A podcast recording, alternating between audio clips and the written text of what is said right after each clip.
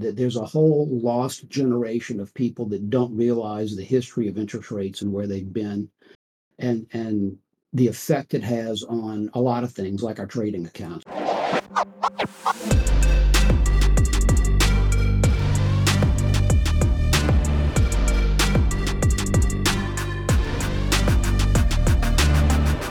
All right, welcome everybody to this episode of Speaking Greeks. Um, real quick, uh, I just wanted to give a quick shout out that uh, tomorrow, if anybody's listening tonight or tomorrow, um, Option Omega is doing a teaser announcement on their YouTube channel at 1 p.m. Don't miss that. Uh, our show takes place on the Speaking Greeks Discord stage, so it's uh, audience participation is always encouraged. So um, if you want to join in on the next episode, just join the Discord at speakinggreeks.com. And in this episode, we have uh, someone who's been uh, actually popping up in a lot of different Discords lately. Um, he goes by the Discord username of Notional Ed, and he has been sharing a ton of information around fixed income and bonds and T bills and different things. And um, I wanted to have him on because I think it's uh, uh, it's kind of new for us. I think the age group in at least in speaking Greeks is of a different generation. It grew up in a no interest environment, and there is a lot of benefit to holding these types of funds when if you're an active trader. And we're going to get into that and everything too. So um yeah go ahead ed if you want to introduce yourself and uh, we'll start at the beginning and see and, and talk about like how you got into trading and what kind of set you on this path and how you got to where you are today. And i'll try to do that as expeditiously as possible. First thank you for inviting me. I appreciate it. Uh, i welcome your viewers. Please feel free to chime in with questions uh, whenever Kirk signals you to do so. And um, just a little bit about me. I'm in my early 60s. I have a multi decade background in financial services. I started in the insurance business in the early 80s. In the mid to late 80s, I got a Series 7 stockbroker license. Did both of those things for about 12 years. I had an independent insurance agency, sold it, became a broker full time. Went into brokerage management, went into uh, day trading room management in the late 90s in the early, late, very late 90s and early 2000s, I wrote market commentary for a now defunct uh, financial website. You know, there's a lot of explosion of those things during the dot com, the first wave of the dot com business. And then uh, basically was trading my own account all that time. And uh, then came the Great Recession where uh, and I was doing fixed income all that that time, and, and, we'll get into that in a minute. You kind of nailed it, Kirk. That that there's a whole lost generation of people that don't realize the history of interest rates and where they've been, and and the effect it has on a lot of things like our trading accounts, and we'll get into that. So. Um, you know, I was multi-licensed, and then after the 2008, 2009 Great Recession, uh, I basically shifted a lot of my assets into distressed real estate and managed my own real estate. So I became a landlord. I, I, got a mortgage license, thinking that industry was washed out. I could do well in it. Did that for two or three years, couldn't stand it. Got out, committed more money to the, the real estate thing. And I've been peeling that money out of the real estate market since really late 2020 and just finished unloading another third or so of the real estate I had acquired in those early the, the post 2009 crash of the real estate market. Uh, so I have all that different, you know, I did financial planning, I've done budgeting. So I have the insurance, the investment, the mortgage background, uh, brokerage management, et cetera. And that's where I learned a lot about margin, et cetera. Um, and that's what I'm going to convey a lot of to, to your viewers tonight. You know, what are these fixed income investments and how do we use them? And just coincidentally, all these things built together over the decades uh, and it enabled me to basically have what is kind of seemingly a little bit proprietary information because I was exposed to the fixed income market before the, the drop 15 years ago when rates essentially have been at or near zero or very suppressed levels for the better part of the last 15 years until the last year or so. So I'm in my early 60s, but even 15 years ago, I was in my late 40s. So, you know, there aren't a lot of people from that period that had good money that uh, were familiar with a lot of these things. Portfolio margin, for instance, I think started in 2007. So that was a weird dynamic. And then the preponderance of options and futures options, et cetera, has just been an explosion in the last few years. So I'll stop there. It's a little bit of background on me. I am on LinkedIn, Ed Kurtz. Uh, you can go search me there uh, and, and find out a little bit more about my background. I, I am in multiple discords now. I'm in seven different discords where I drop little tidbits into the discords. Try to do it on a daily basis. I am open to your listeners for questions. I think you have me posting in your all about interest rates section under your strategies. So I've done a few posts there, just got cranked up. I haven't been here long, so it's new. Uh, but I have some things that I'll be posting there. If any of you guys want to message me, um, you, you know, feel free to do an at Notional Ed in that Discord space, and I'll see the light pop up, and I'll be more than happy to come visit you guys. Um, yeah. So, um, yeah, that, no, that's all awesome. I, I I've been following you, and uh, like you said, you're in Trade Busters, and uh, like I think Quantum with Tammy's Quantum Options, and uh, yeah, it, it's all interesting information because I think a lot of us in a lot of us kind of jump to the T-bill ladder. I guess we could just jump right in. A lot of us jumped to the T-bill ladder sometime last year as interest rates were climbing, and we were building these like short-term T-bill ladders because it was like increases every month.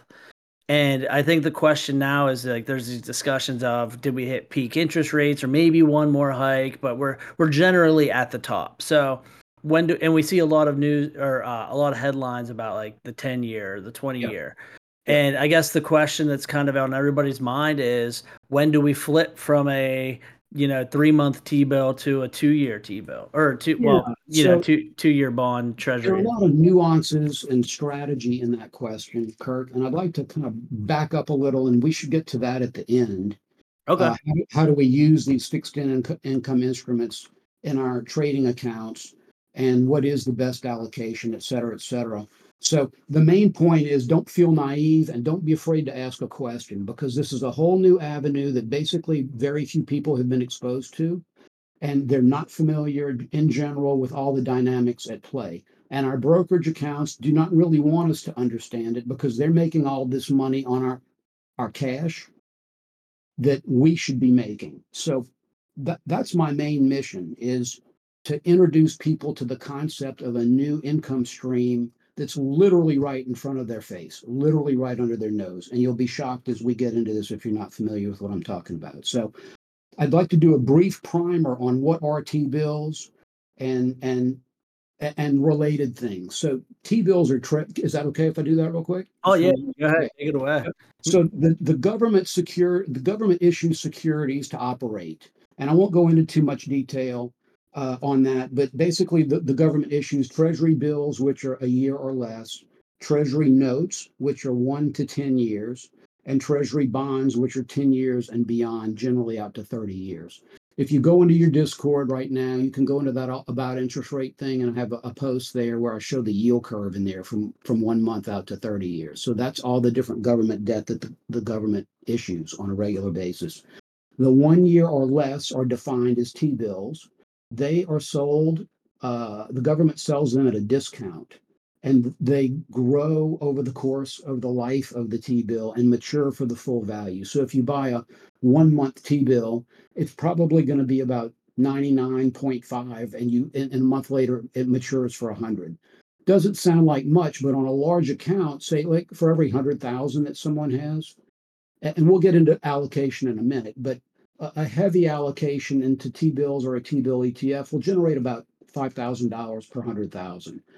Uh, and, and again, we'll get into the details of how that works. But T-bills are bought at a discount and mature at face value. Treasury notes and bonds actually are issued at par, which is 100 per 100, and they pay a coupon every six months. So there's some differences there. In our world, everyone's doing the T-bills, and that's a great foundation uh, because the main purpose that I'm trying to promote is that if you have that $100,000 account,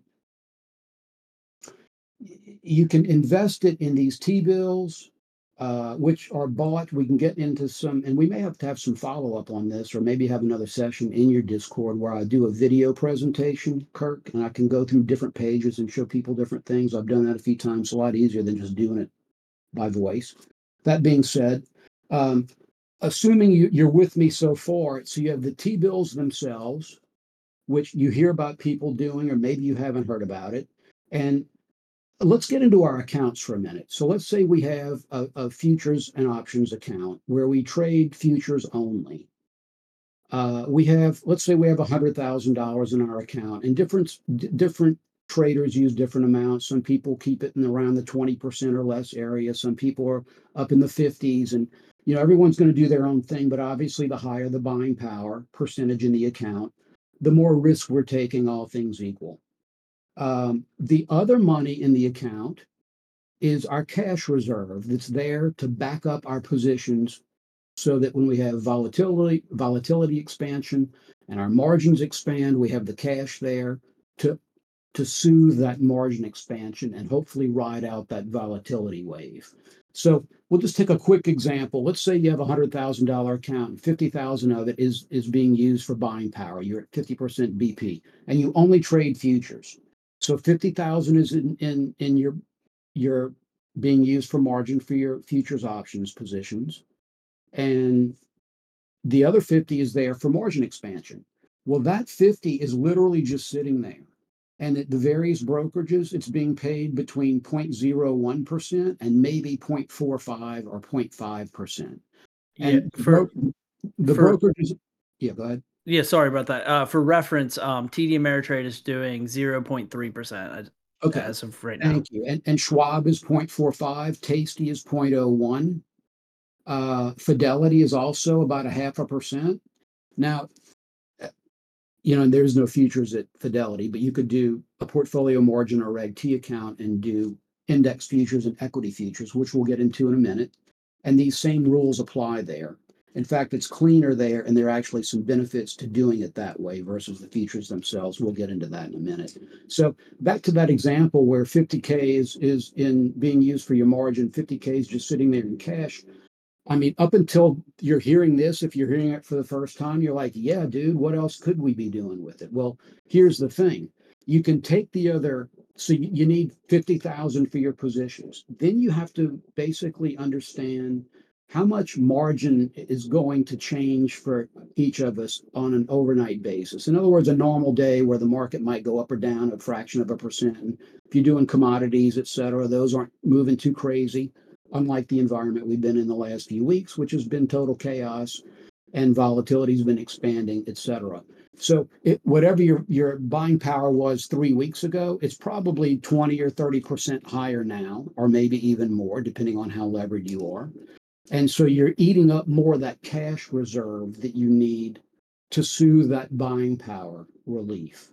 So it, again, if you're at 50 now and you were at 33 weeks ago, you three weeks ago you were using 30,000 in cash. You had 70,000 just sitting there waiting to back you up in this margin vol expansion environment. so if you have 50 now, how much does your account margin wiggle? I'll call it a wiggle overnight. And on a day like today, if you're in oil or, or, or yesterday, if you're in the SPX complex, you know, your, your account's getting some stress because the market's going haywire. So you, you have that buying, extra buying power need. So you might have a bigger than normal fluctuation in your overnight cash needs because of the expanded volatility. Right now is a good time to look at your account. What is your buying power? How much do you have in buying power and how much is in free buying power? Back to that $100,000 example. It, it, if you have 50 being used, you probably need 10 or 15 more thousand for margin expansion purposes. And that leaves you like 35 to 40,000 that you can put into a T bill and earn that rate. So let's just assume you take 10,000 and leave it in cash for margin purposes. For margin, I'll call it wiggle, it's margin expansion. Um, the other 40,000 you put into T bills, which are currently paying about five and a half percent on a one month. So five and a half percent of 40,000 is $2,200 a year. So just by placing that before you knew this, the cash was there and you're happy that it's there and you're cranking out your return and we're all working our accounts and we're making what we're making. But all of a sudden, when you get this tidbit of information and you understand it, and I don't expect everyone to understand this with my very fast overview, it's a lot to pack, unpack. So just bear with me while I try my best to explain it and know that I am available for further questions if people have them or when they have them. So in that example, we take the 40,000, put it in the T-bill, and you're earning an extra $2,200 a year, which is 2.2% on the portfolio. Now, that's not a lot, but if you're shooting for a 10% return, well, now you can make a 12.2% return with zero added risk. And if you're shooting for a 20% return, well, you're making 22.2% if that's if you make your 20% trading goal. So it's an enhancer no matter what. And when you compound that over years, decades, like for those of you who are do- doing this at a, a younger age, or even myself in my 60s, I hope to be doing this another 20 plus years you know this money adds up. And for those that have bigger accounts it's an even larger account. So just extrapolate the 100000 say into a million. You know in that case you just created a $22000 extra income stream for yourself. And that's on a very highly levered account. So many people might have much lower buying power that they're using. There's a wide application of buying power percentages across the discords where i visit and um, a lot of different risk tolerances out there. So uh, it's very difficult for me to compress that in there, but that's the headline of the first thing that I really want to explain, which is those of us who are trading futures options. And I'm just addressing futures options, not equity or index options yet. We're going to get into that in a minute. It's a whole different level. But for those who are just trading futures options, uh, and who may occasionally get assigned a futures contract. All those things need cash. You need an actual pile of cash for those. And that in that example is a hundred thousand, and you build your positions and you cap yourself out at 50% or whatever your cap is, et cetera. Okay. Kirk, I'm going to pause. Do you have a question on that? Yeah, so well, it's not not directly related to futures options, but I think you, I think it's a good place to uh, ask it is Nash asked if he can buy T bills in an IRA account, and I know I know that the answer is yeah. yes, but I think the other I think the other part of the question is what is the margin requirement in a retirement account? Okay, that's a great question, and it's a it's a pivotal question because it's important to know. I've come up with a little phrase: you can only use your cash once. So by that, I mean, in the example I just gave, you, have your futures allocation of, and let's call this futures account an IRA account. You want to go there? Let's go there real quick. So you have a hundred thousand in an IRA. Let's assume you're at, um, I don't know, either Tasty or Think or Swim because I'm kind of familiar with those in this situation you build up obviously your buying power is a little more restricted in an IRA because they require basically more buying power for the same position in an IRA versus a non-IRA. But in an IRA, let's say you're also cranking out at 40% buying power. You have that other 50,000 just sitting there in your account waiting to be used for margin expansion purposes again, if you're watching your account, now I'm at I'm at 50,000 and now I'm at 54,000, now I'm at 42 49,000 and it's wiggling in these 3 or 4,000 ranges on on any given day and it's probably less than that. But on a volatile day, you might have a 5 to 10,000 dollar move on that size account with that type of leverage, I'm guessing. Um you can take that extra so you have your cash that you need for margin you have your cash that you need for margin expansion purposes, and that's up to each one of us to decide. And then you have the remainder of the cash that's literally just sitting there for uh, uh, a massive volatility expansion. In a crisis, you need the cash there, et cetera, et cetera. Yes, you can take that money and go buy T bills with it. So in that example, you might want to leave in an IRA. Maybe you want to leave either 10 or 15,000 for margin expansion purposes and take the balance and go ahead and put it into a T-bill. And it, it, it tasty, it, it, it's difficult. At Ameritrade, you go into their website, and I'll have to do a whole separate thing on this, Kirk. There's a lot of instruction here. Um, but you go into in, into the platform and you go into their fixed income section and you can participate in the auctions that they do. And I have pages that I usually drop into sessions in this type of thing where I sh- instruct people where to go and how to look at these things. So we're definitely going to have to do a video. yeah, Um, there there's actually a video at the Speaking Greeks YouTube on how to buy T bills on the uh, Okay. open in the new auction and the secondary market on TD. Ameritrade. Well, go use that resource for your listeners. It's critical for this. And I think there, I think there's a tutorial for interactive brokers in the Discord, and um, yeah, and then I think, like you said, Tasty Works. It's real hard. Like you have to call in. It's twenty five dollars. Like it's ridiculous because it they want to they want to scrape that interest though. They're not consumer friendly. So the ones that I know are consumer friendly are Ameritrade and Schwab. Interact. Those have Schwab and Ameritrade have primary markets, um, which is the auction, and secondary mar- uh, markets, which is where the already auctioned T bills and T notes and T bonds are traded.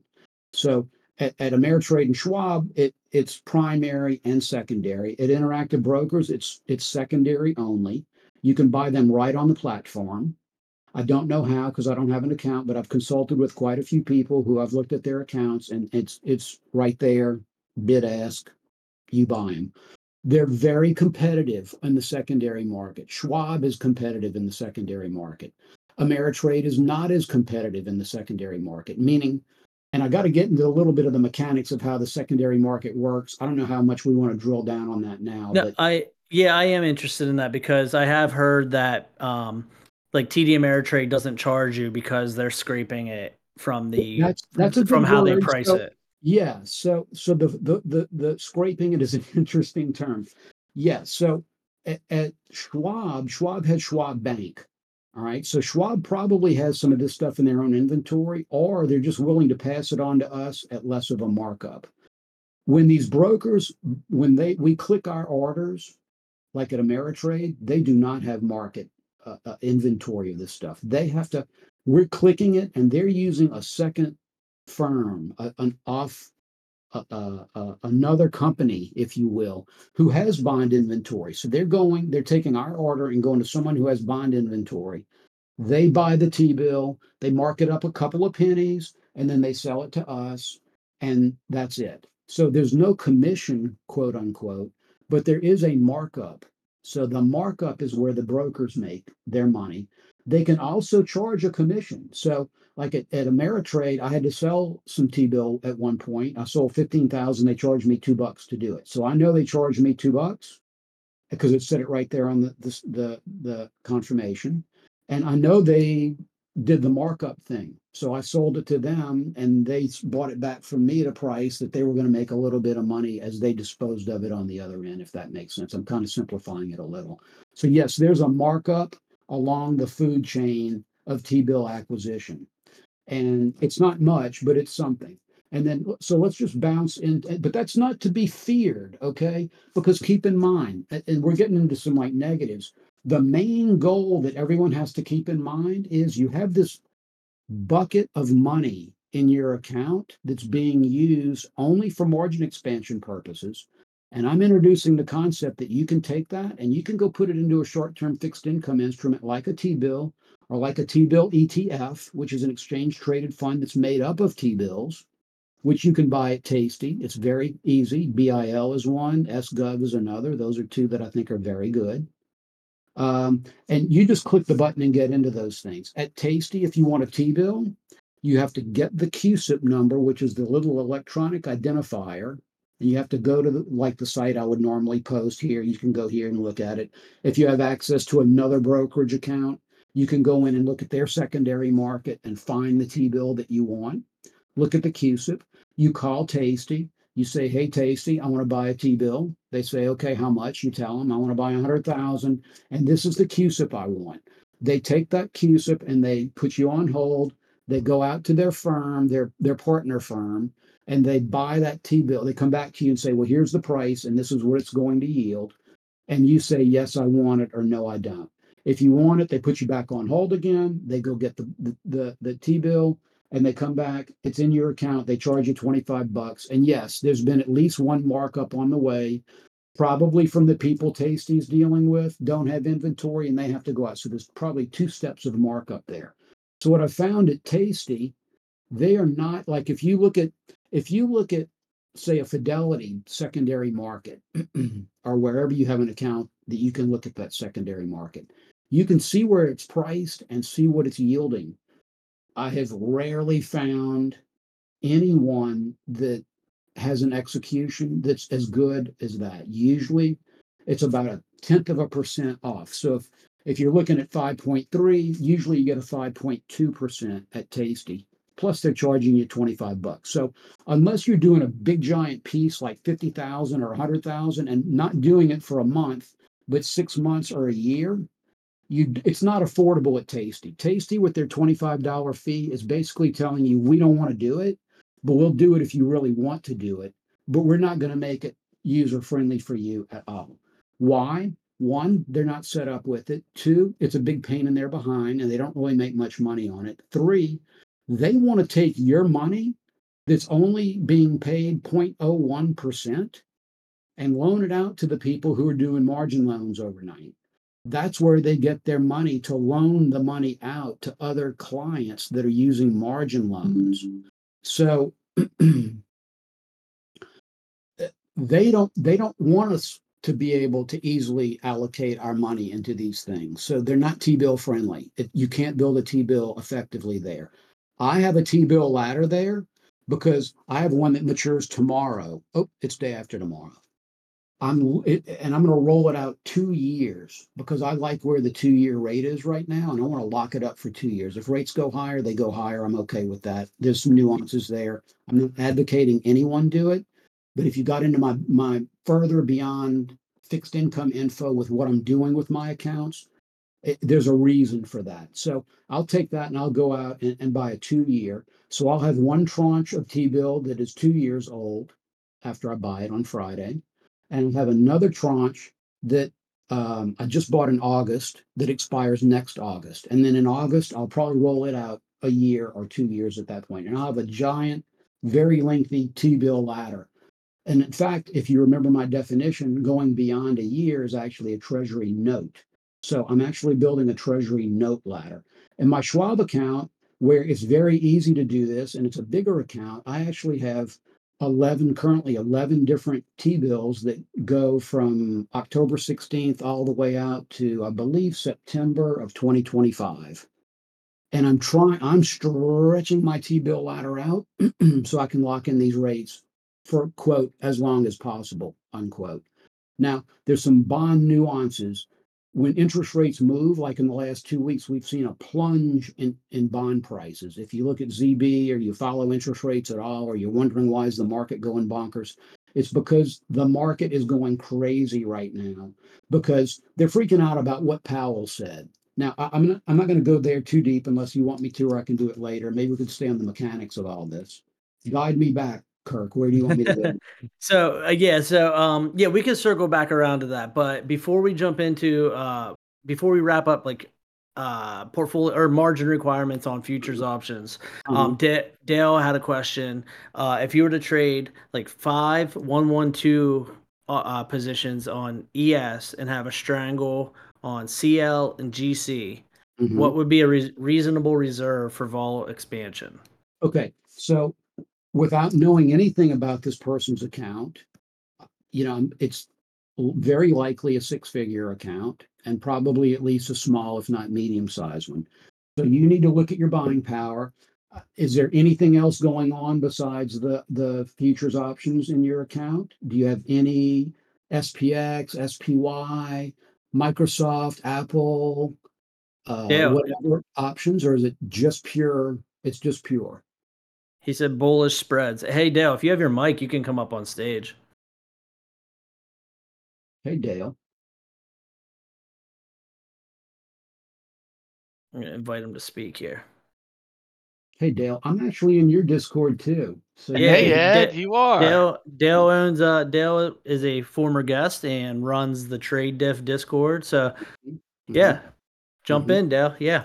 Yeah, yeah and uh, Sandra is really good at publicizing your stuff, Ed. she's always uh, talking about T-bill Tuesday and yeah. You know, well, stuff, I have so. to tell you, I'm in both of these discords because of Sandra. She's right here now doing her little yoga pose. Thank you, Sandra. She's a great little publicist. She's in, embraced this thing with a lot of enthusiasm, and she is helping me spread the word on all this. So uh, i have thanked her elsewhere. I'll thank her again. Thank you, Sandra. And uh, and I've worked with Sandra on her account, and we've tweaked out a few things. She's got a couple of different accounts with different structures and different goals. And and that's the thing. I have three different accounts. I have an IRA, a, a, a small six-figure account, and a larger six-figure account. And I have different target returns for each one of those and different structures with what I'm doing.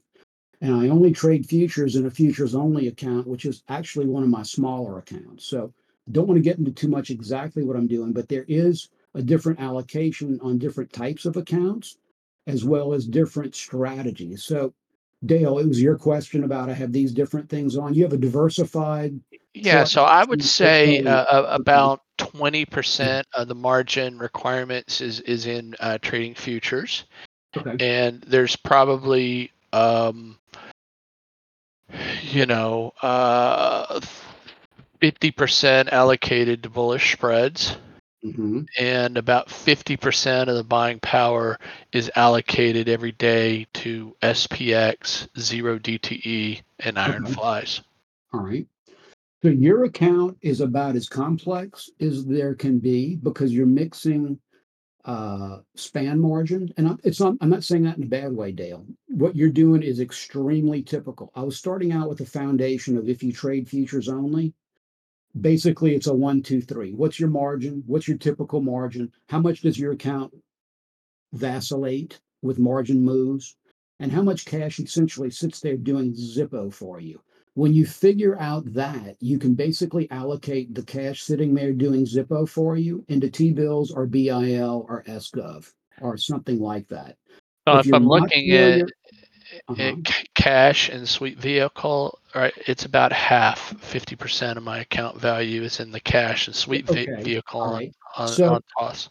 So it, we, we covered the futures and how that works. Let me flip the page and say, let's say we do only and then we'll go to you, Dale. We're going to do only index and equity options and nothing else. So no futures, no individual stocks, nothing. You have a hundred thousand in cash. You only trade, say, SPX, maybe you do a SPY campaign, and maybe you do some equity options like some short options on Apple or Microsoft or USO because you don't want to trade CL because maybe you can't, or because maybe you're about to hear what I'm going to tell you and it's going to be interesting to you. So in an options account that does not trade futures, let's take that $100,000 example again. You can take almost basically the whole 100,000 and put it into T-bills or BIL and you get margin relief off of the T-bills or the T-bill ETF.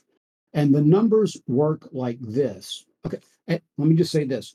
When you put the money into that investment, some of the cash is held back and the rest is released as buying power to you. That is what you're using. If you allocate this 50% cash that you have, Dale, into, say, BIL, you, you'll be earning the rate of return on BIL, and you use the buying power off the BIL to do your non futures equity and index option trades. So I have an account. It's the small, in fact, both of my accounts, I don't, I'm not, I have permission to trade futures in one and not the other. The big account, I don't trade futures in. So the big account, I have literally stuffed 100% with T bills. That's where that 11 tranche T bill ladder lives. And a tiny, tiny amount of BIL, just enough to where I basically leave right next to zero in cash in the account.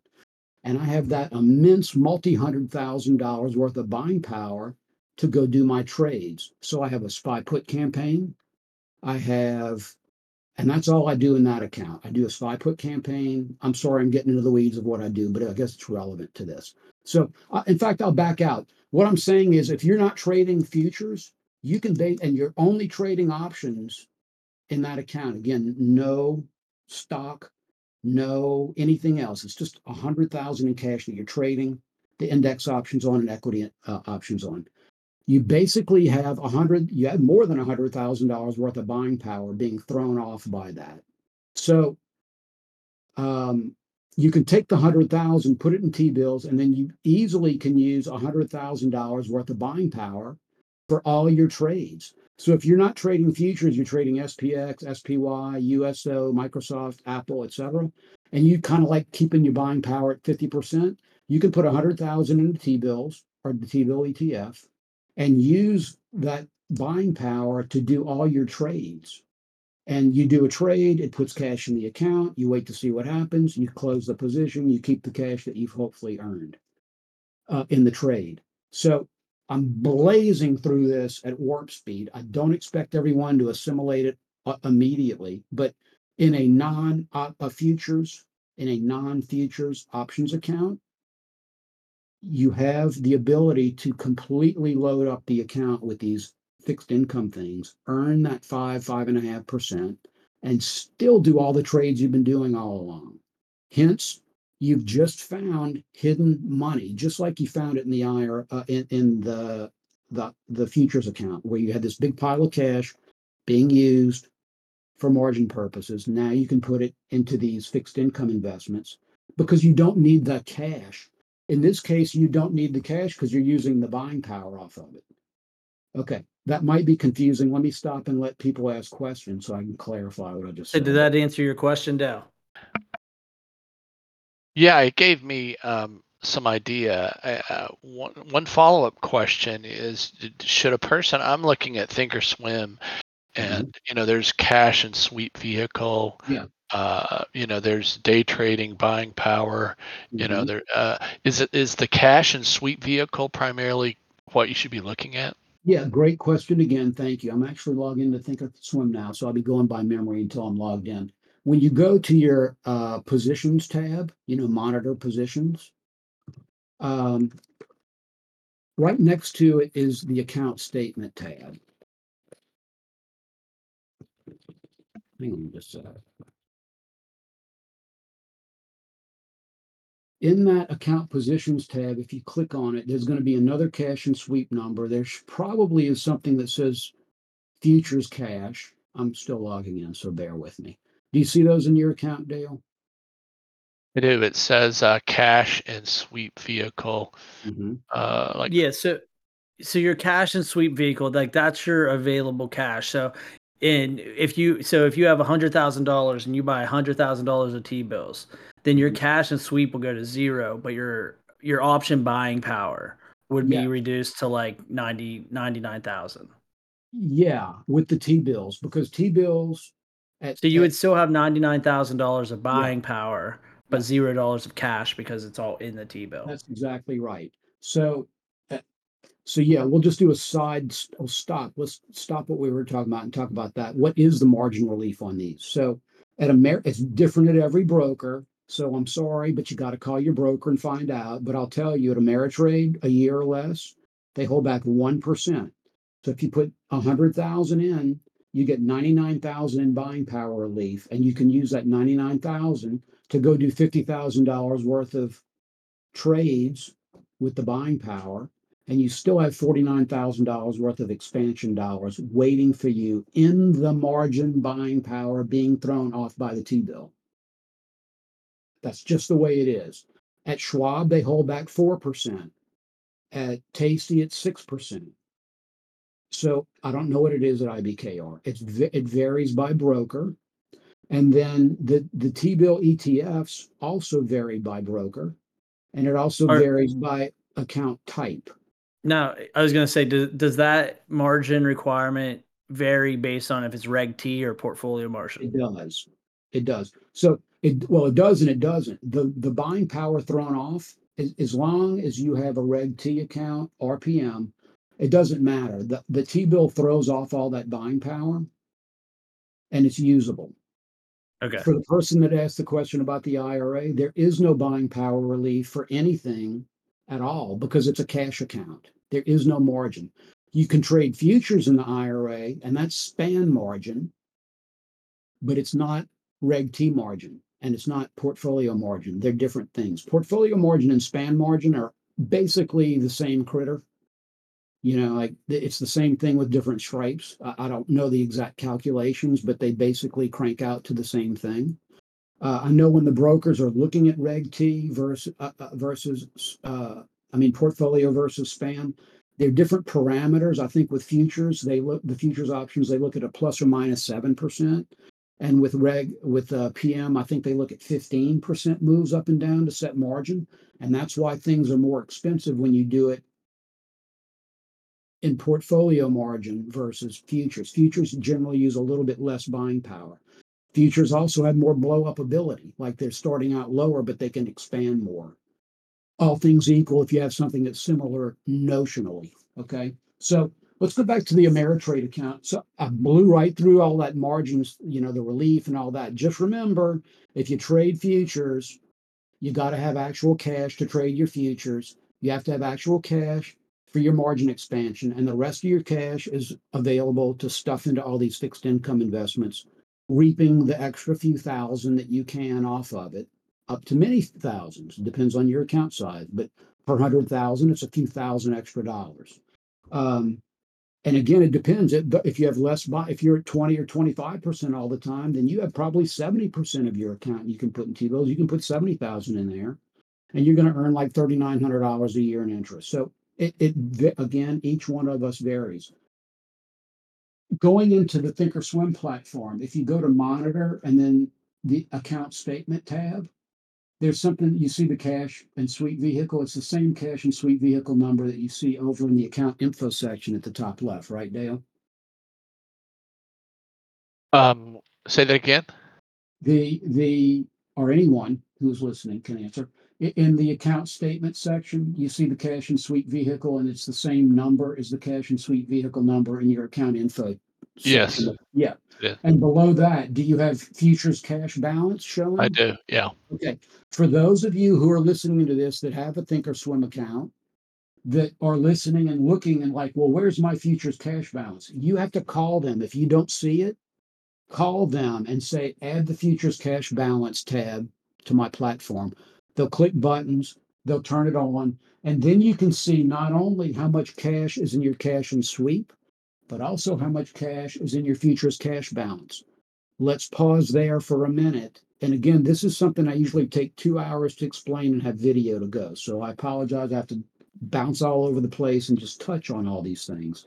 But the, when you do a futures trade, it settles overnight. So overnight, and, and think Uh, Ameritrade self clears. They're not like Tasty, who clears through someone else. And Tasty's got its own little discussion that we'd have to get into because, anyway, let's just go to Ameritrade. Ameritrade self clears.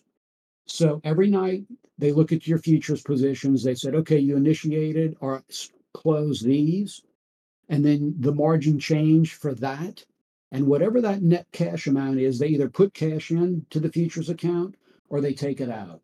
So your cash and sweep vehicle may not tell you exactly what your futures cash balance is or how much cash you actually need. Like Dale, if, if you the market's plunging and you do a 112 and the market goes down another 2%, you might say, well, you know, and I don't know if you're a scheduled trader or a metrics trader or what, but you know, like I I used to be a metrics trader and now I'm a scheduled trader and I use metrics as kind of my my addition, but I schedule trades subject to the metrics. So I do one like I do a 112. I actually do a 111 in SPX once per month. Um, but in certain accounts, if the market goes down a whole bunch, I permission myself to accelerate that because I'm uh, the the routine scheduling of a position into an account is like a dollar cost average. You don't, if you can do seven one one twos and ES in your account, you don't want to put them all on in one day. And you really don't want to put them on one a day either over the next seven business days because you're kind of jamming up all your risk into one pile.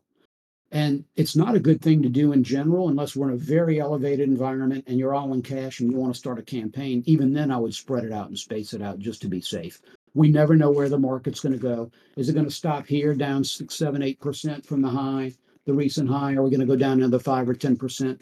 We don't know. So we don't want to put all our money into the, the, the market at one time. We want to space that market out. So we're averaging in at different levels and selling different strikes over time. Okay, sorry, I got distracted with myself there. Go get your futures cash good. balance uh, at at Ameritrade and tell them to turn it on.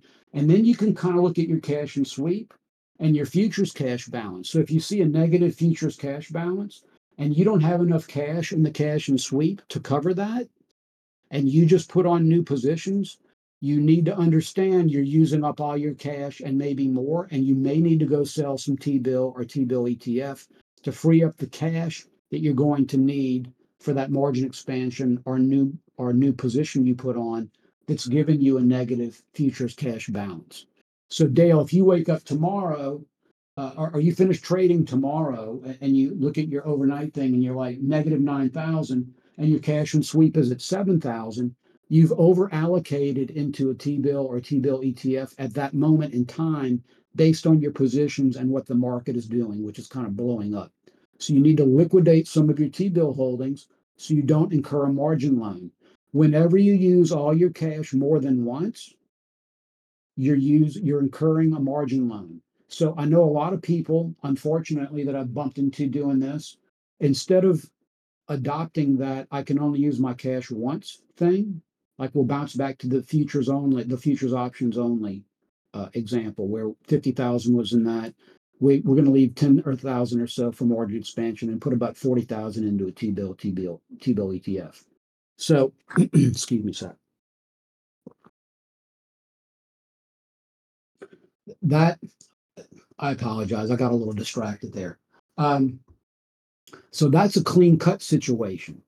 The stuff that's going on behind the surface is the confusion that we don't exactly know, but you need to watch it. Once you start allocating into this, you basically need to watch those two numbers to make sure they don't go negative. When they go negative, you're incurring a margin loan. Our companies, our brokers will let us incur humongous margin loans because they want to charge us the, the double digit interest rate that they're charging. They want to make the 13 to 15% margin loan rate. Except IBKR, they're consumer friendly on that end too. It's probably like 7 or 8% right now. But still, you don't want to pay a margin loan at 7 to 15% on money that you're using to make five and a half. So you don't want to have a negative spread. You want to have that positive. So the way to make it positive is you allocate properly based on your account and you learn it. It's going to take a little time. You figure out what you need and you make the proper allocation into that. And you almost never have to fiddle with it again. Um, except that over time, you'll really learn what your actual need is and you'll see, well, I always have at least 12,000. I'm going to put another five in the T bill ETF. And you do it. And so you, you, you do, I, I call it getting your, your fingers burned. You walking up to a fire, it's cold, you want to warm your hands on the fire. You need to get close enough to it to make sure your hands get warm. But if you get too close, you're going to burn your fingertips. So in our that analogy basically says we want to maximize our cash allocation as much as possible into these fixed income things, but we don't want to incur a margin loan because that's when our fingertips get burned. So at Ameritrade, it's pretty easy to watch your cash and sweep and your futures cash balance. And if you at all understand the positions you put on, Dale, when you do a one one two, I don't know what kind of account it's in. It's probably like a seven thousand dollar margin or something, but I don't know because I don't know exactly where you trade. It might be higher if you're at IBKR. Yeah, It's it, it it's around eight thousand per Okay, one one two. So, so you know when you click that button, you better have at least eight thousand in cash to do your position. And right now you've got tons of cash. But when you start allocating this into this other asset, this other bucket, this other stack, this other income stream, you're going to see the benefit and you're going to want to keep doing it. So start conservatively with your allocation into these things and let it settle. All this stuff takes time. Futures settle overnight. Bill settle T bills. The, T bill ETF settles in T plus two. All ETFs are trade date plus two. So if, if I sell a T bill tomorrow, uh, the T bill ETF tomorrow, Thursday, it's going to settle on Monday, not Friday, but the second business day. The T bills themselves have one day to settle. At Schwab, if you sell a T bill today because you need the money, they're going to charge you money, uh, margin interest on whatever balance you owe overnight because they don't give you immediate credit for the cash, even in a portfolio margin account. Because I tested it and it, and they charged me a little bit. Ameritrade's friendlier in their account in a portfolio margin account. You can have that. You can go sell that T bill and boom, the cash shows right up there in your cash and sweep, and they make it available to you immediately.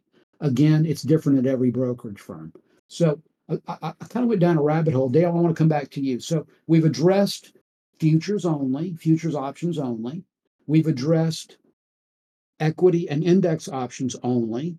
Now we're going to add the two together, and and we've kind of skimmed over the equity index only option thing. For those that heard that and you're like, what the hell is this guy talking about? I got a hundred thousand. He wants me to put a hundred thousand into T bills. How is that going to work? It just does. So, and if you don't believe that, I'll have to do some posts and, and some info for your, your viewers to understand that a little better. But you can call your brokerage firm and say, hey, broker, I got a hundred thousand dollars here. I want to put it in BIL, and I understand I'm going to get twenty-five thousand is going to be held back for for margin for for margin purposes. I'm being released seventy-five thousand in margin relief that I can use to do my trades. Is that right? And they're going to say, yes, that's right. I mean, they're not going to educate you on this because remember, they want to pay you the 0.01 to 0.50 and they want to loan your money out overnight to all the people that need it at 15%. They are not going to just say, sure, let's help you set that up, Mr. Client or Mrs. Client. They don't want you to understand this. So, there. Yeah, Now, so let's merge, my- let's merge your two together, Dale. Oh, hold on. Pause. Pause real quick right here. Um, because that was one of the questions that uh, Mike asked in the chat. Was he was asking it, what the margin requirement in a Reg T account was for like BIL and SGov. Um, I Yeah. know I have a portfolio margin account, but it's uh, I have US a little bit of USFR, and I want to say it's like five or seven percent. Mhm. And if it's seven percent, I'm guessing you're probably at Tasty. Yeah. Uh, no, no, no. TD Ameritrade. Okay. I'm I'm I'm checking At right now. Ameritrade, my BIL at Ameritrade is seven percent. So yours is probably close to that. It may vary a little tiny bit based on what you have in your account. Um, it's also seven percent at Tasty if you have a portfolio margin account. If you Yeah, do not, and you right. only let's go Reg T for a minute. Portfolio is a whole different critter, much more friendly. Uh, at Schwab, it's fifteen percent, by the way, in a portfolio margin account for BIL. So even that varies by portfolio margin account by firm as to how much they're going to release to you. Kind of crazy, but it is. Um, Schwab is Schwab is very conservative, so it was interesting to even see that they would merge with TD, which is kind of known as like the active trader group. well, we can and another I'll be interested to- that, Kirk, because I'll, I'll be interested to see how they treat the more different the very the big uh big difference in very um the big difference in margin requirements because I know that this is kind of going off topic, but there was some discussion a couple weeks ago about changes to calendar trades and how Schwab now views calendar trades. I think it's like less than three days to expiration. They take uh, the margin requirement of just the short leg, and they don't factor the long legs in. And um, yeah, and and it's just uh, crazy. But that's anyway, nuts. That's nuts. And yet they, so my big account I transferred to Schwab ahead of time. My account's scheduled to move in March of next year, as are most active Tasty Trade, uh, active Thinkorswim customers that I'm running into. And because I do this huge volume of, of T bills and treasury notes, and because I said earlier that Ameritrade's not competitive, I moved it there proactively and I left another account at Ameritrade so I'd have my plat- Thinkorswim platform in the meantime. And unfortunately, they were not ready for me. So everything's working out great in the T bill and T note category. I'm getting great pricing and I like their platform a- lot. But it took me three weeks to get portfolio margin set up. I have a joint account. I can't trade futures in a joint account with them. It's got to be in a separate account. Uh, even though my wife had to take the portfolio margin test to get for me to get portfolio margin in our joint account, they're still not allowing futures activity in that account. It's got to be done in a separate account. And I don't know if they're going to change that. Right now, they do not allow futures trading in, and by futures, I mean futures and futures options in an IRA. I'm being told they'll change that in January. There's a lot of people freaking out right now about all these weird things. And Schwab, I'm telling you, for someone that gobbled up a pretty big entity, they really I mean, look, it's only October, and I'm sure they're learning trial by fire right now as people move over. But th- they are not ready to accommodate us with the same level of product availability as Ameritrade. Their reps are very friendly and very knowledgeable. I will give them that. They are really great. But the functionality of what's going on, there's some a lot of their cylinders don't seem to be clicking. So I'm kind of keeping the faith that they will click by the time all my other accounts move over.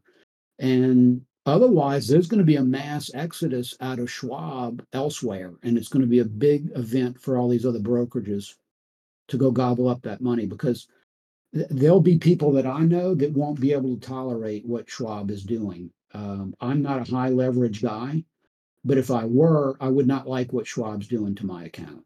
So I, I know that they're going to have a little bit of pushback on that. Schwab was one of my first brokers before I even really got into options, and I was just uh, just building like a dividend portfolio, and they uh, I asked for margin, and I think I guess they're like one of the only brokers that do a credit check.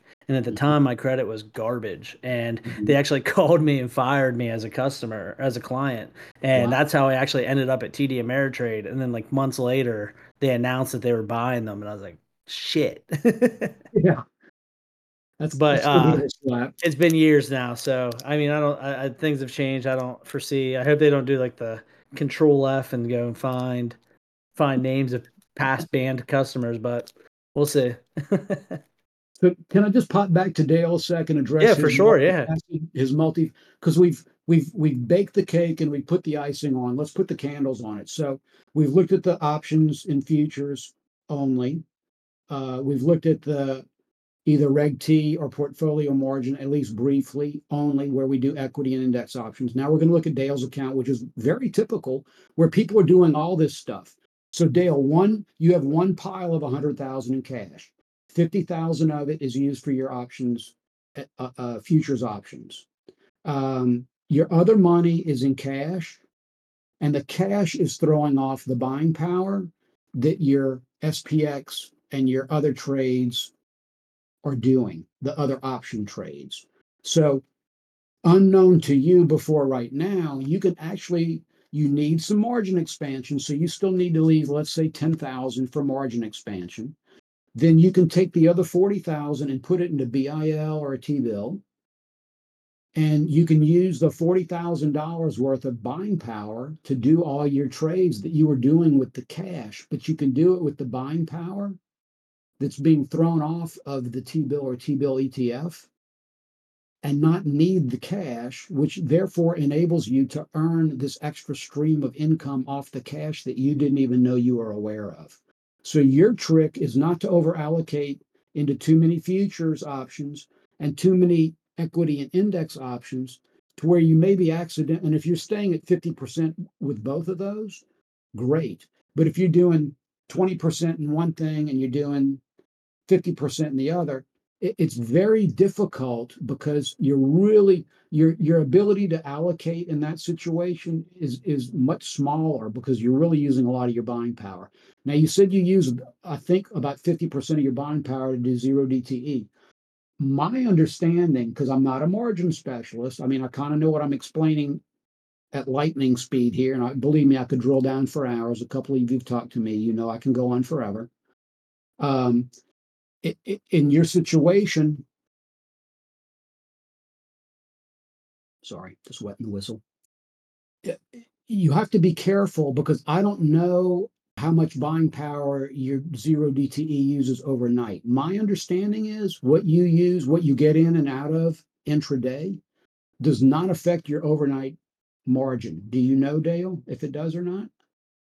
It washes your right now in my margins being held, but in the overnight it will wash back into my account before, before okay. the market opens right. tomorrow morning. So I wish I could give you more info on that, but that's an example that I am not uh, able to give you the answer for. But if you call the broker, I think you said Ameritrade, call them and ask, hey, I'm doing this zero DTE stuff. I see my margin blow up during the day and it washes out overnight. If I allocate money into like a T bill or a T bill ETF, is that going to cause me an overnight margin issue? Does that kind of make sense? It does make sense. So Okay. kind of what what your concern would be is if that um is like they may charge you a temporary uh margin Yeah. if it doesn't. Yep. Yeah. So if you're going 50%, 50% day after day, Monday through Friday, and they're actually you're you're you're okay because you have it there in cash, so they're pulling it off. You're okay with that. And frankly, if you're trading SPX and the indexes are equity options, you can use the buying power off of it too. So you're able to do that I- I would just feel more comfortable if you said, Hey, I'm doing all this. How does that affect my overnight margin? And they're going to say it doesn't, or they're going to say it does, and they're going to tell you how.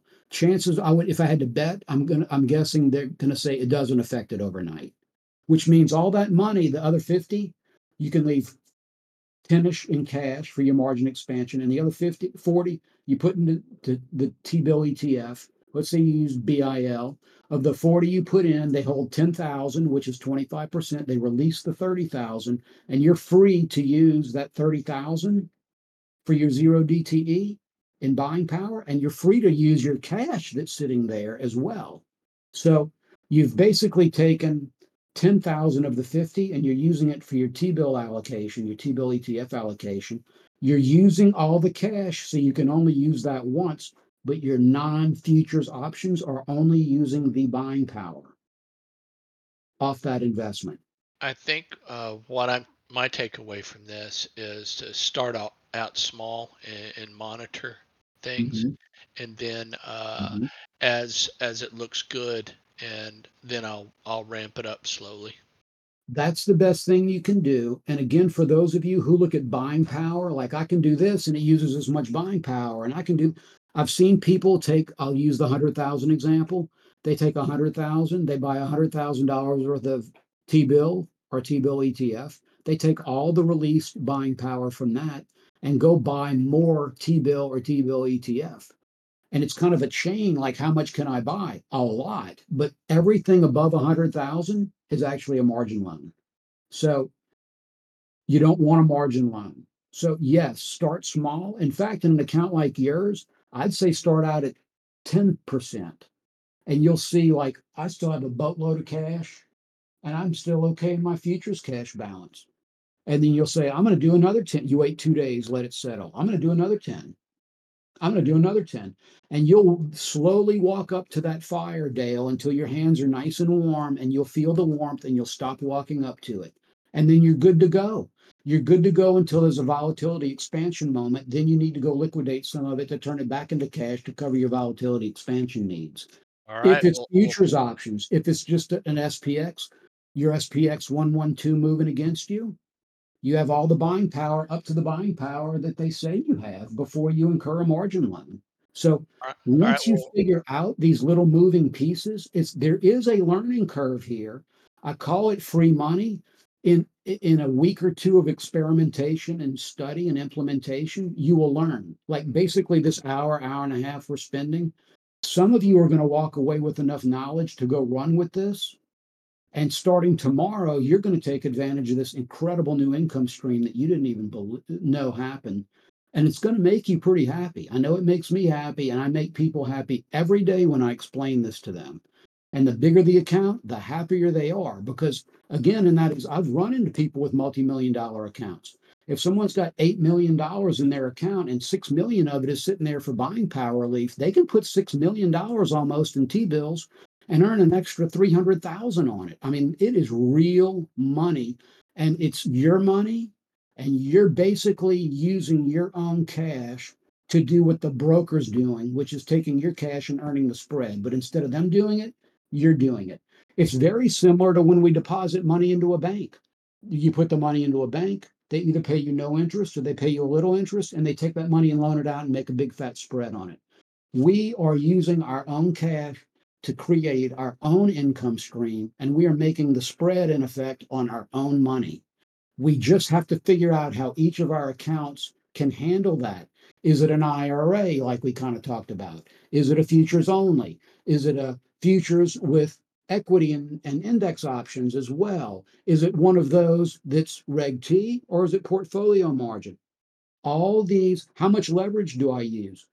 All these create a different dynamic to make it impossible for me to blanket statement what someone can or can't do. But we did pick apart a couple of examples here and said, hey, if it's this, then that. If it's this, then that. Again, I've been blabbing full speed for about an hour now. I'm sure some of you have your eyes rolling in the back of your head. I want you to at least accept the fact that I'm presenting something to you that you either knew about before or you had no clue about. If you had a little clue, like, oh, I've been doing the T bill thing and chunka, chunka, chunka, you're doing it on the surface, you didn't get into the guts of what's actually going on in your account.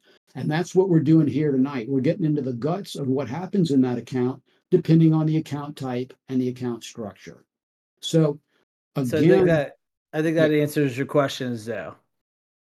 It does. Thank you, Ed. And Sandra and I mm-hmm. will get up close to the fire with bring your marshmallows, Sandra. And, uh, Sandra's gonna- already got gonna- her fingertips nice and them. warm. Sandra is Gonna- all cozy by her fire.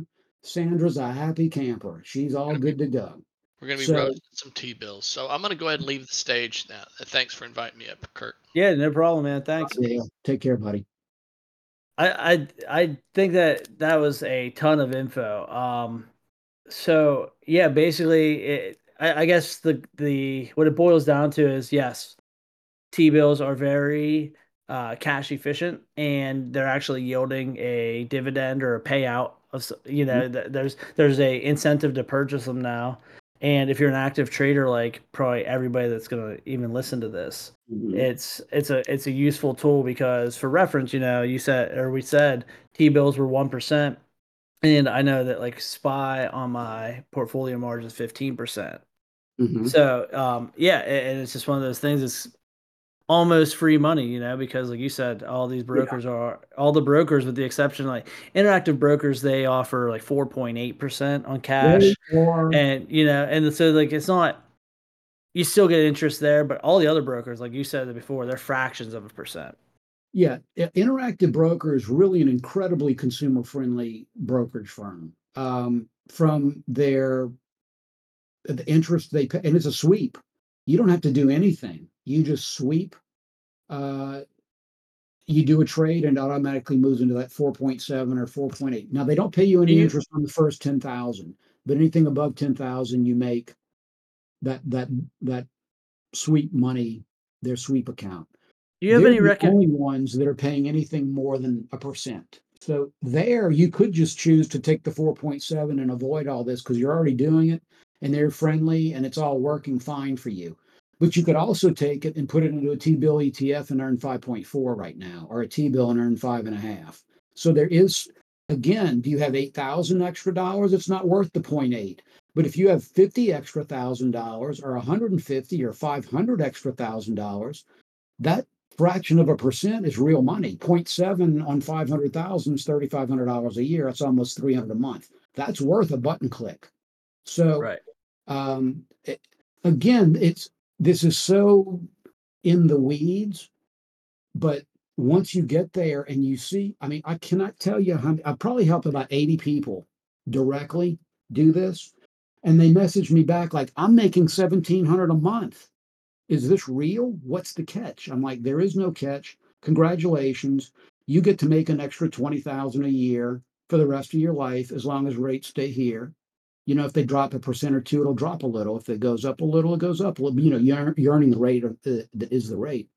And they move on. And I mean, like, I've just helped, I think I've helped about, uh, I have a record here somewhere. It was over $200 million of money I've actually talked to people about and helped them allocate already.